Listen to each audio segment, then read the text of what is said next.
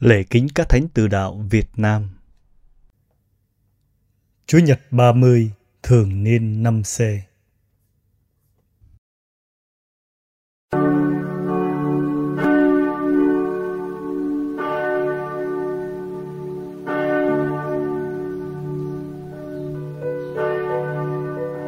Cuộc tử đạo của bảy anh em.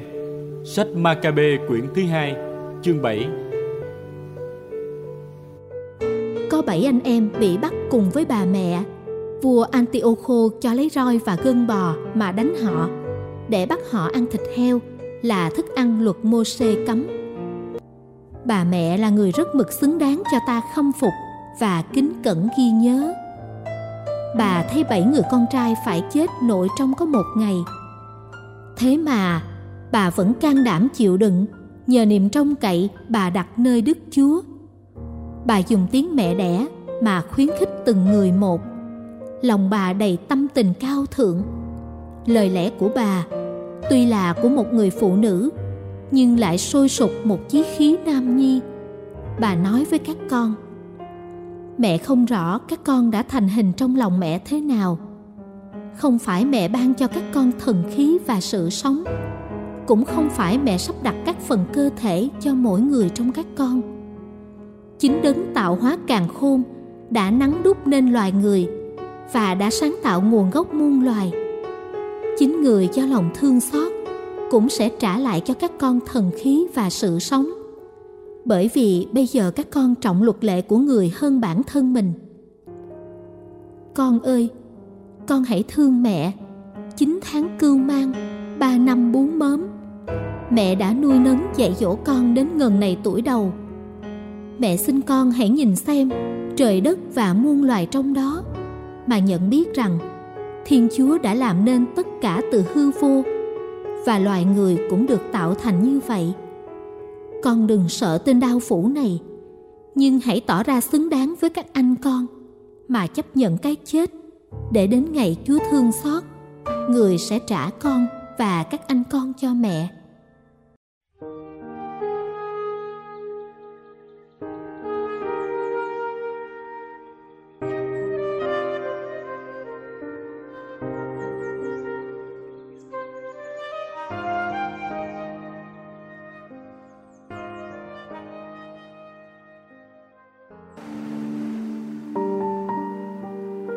Ca tụng tình yêu của Thiên Chúa. Thư Thánh Phaolô gửi tín hữu Roma, chương 8. Có Thiên Chúa bênh đỡ chúng ta, ai còn chống lại được chúng ta? Đến như chính con một, Thiên Chúa cũng chẳng tiếc, nhưng đã trao nộp vì hết thảy chúng ta. Một khi đã ban người con đó, lẽ nào Thiên Chúa lại chẳng rộng ban tất cả cho chúng ta? Ai sẽ buộc tội những người Thiên Chúa đã chọn? Chẳng lẽ Thiên Chúa đấng làm cho nên công chính? Ai sẽ kết án họ? Chẳng lẽ Đức Giêsu Kitô đấng đã chết, hơn nữa đã sống lại và đang ngự bên hữu Thiên Chúa mà chuyển cầu cho chúng ta? Ai có thể tách chúng ta ra khỏi tình yêu của Đức Kitô? Phải chăng là gian truân khốn khổ, đói rách, hiểm nguy bớ gươm giáo như có lời chép. Chính vì ngài mà mỗi ngày chúng con bị giết, bị coi như bầy cừu để sát sinh. Nhưng trong mọi thử thách ấy, chúng ta toàn thắng nhờ đấng đã yêu mến chúng ta.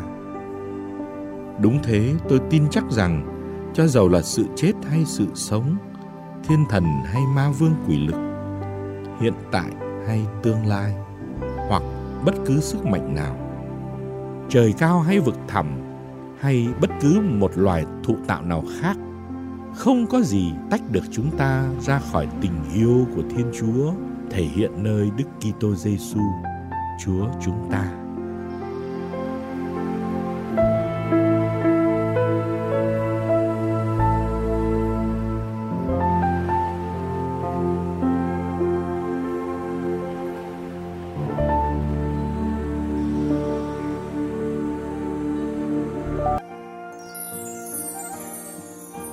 Điều kiện phải có để theo Đức Giêsu.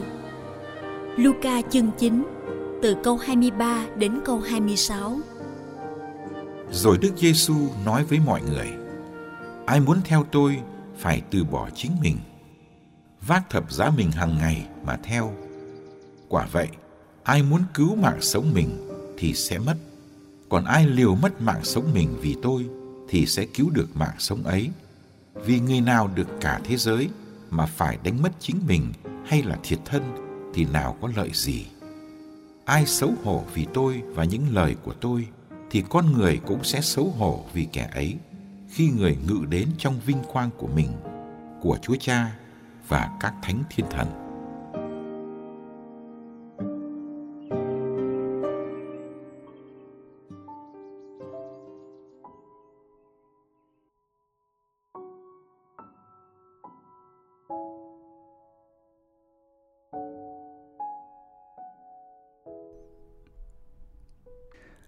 Trên con đường Nguyễn Trãi thuộc quận 1, thành phố Hồ Chí Minh, con đường của những cửa hiệu thời trang cao cấp san sát nhau. Có một ngôi nhà nằm lùi vào và bị che bởi căn nhà bên cạnh, căn nhà mang số 47B. Ngoài sân, một trụ bia ghi dòng chữ bằng tiếng Latin được dịch như sau. Tại đây, vì lòng tin vào Đức Kitô, đấng đáng kính Matthew Lê Văn đã bị xử trảm vào ngày 11 tháng 5 năm 1847. Trong nhà có trưng bày một phần của chiếc gông mà thánh nhân phải mang từ khám đường chợ quán đến chỗ cây gia còm thuộc chợ đuổi, chính là nơi tọa lạc căn nhà này.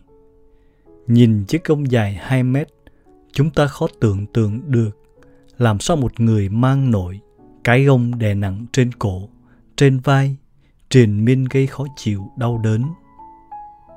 Ngày xưa, Đức Giêsu vác thánh giá lên đồi sọ, còn các vị tử đạo Việt Nam mang gông ra pháp trường.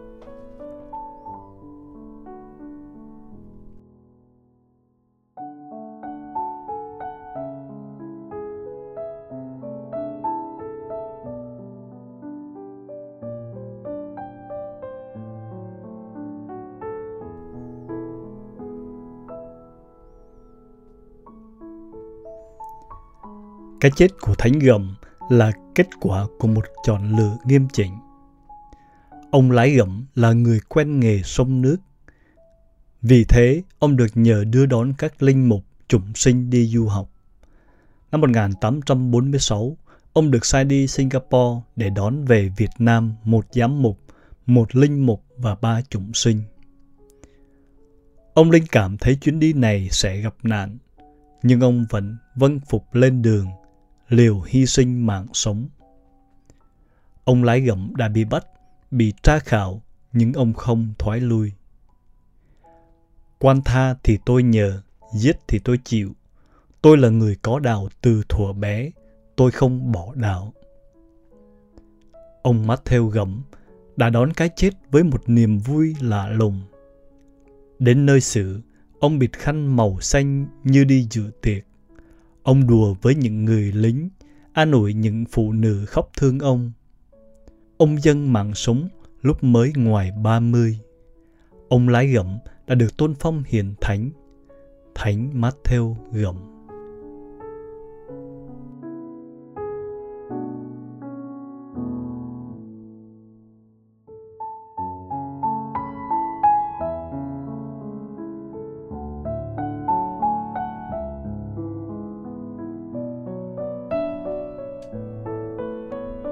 Nhìn ngắm cái gông của Thánh Gầm, chúng ta thấy cái giá phải trả để làm chứng cho Đức Kitô trước mặt vua quan và dân ngoại.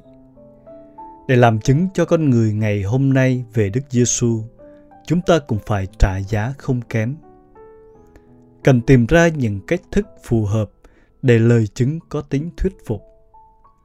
Giữa một thế giới tham lam, mê đắm bạc tiền, xin được sống nhẹ nhàng thanh thoát Giữa một thế giới lọc lừa, dối trá, xin được sống chân thật, đơn sơ. Giữa một thế giới phóng túng, trụy lạc, xin được sống điều độ, thanh khiết. Giữa một thế giới hận thù, tuyệt vọng, giận dưng, xin được sẻ chia tình yêu thương, an bình và hy vọng.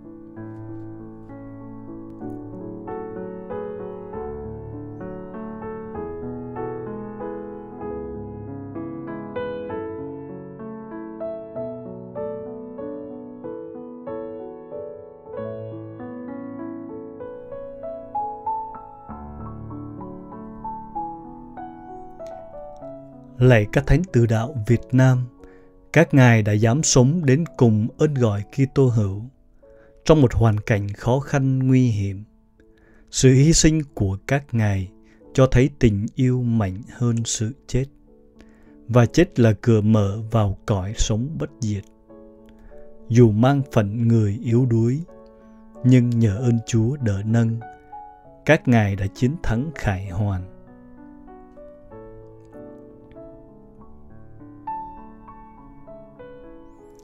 Xin cầu cho chúng con là con cháu các ngài, biết can trường sống đức tin của bậc cha anh.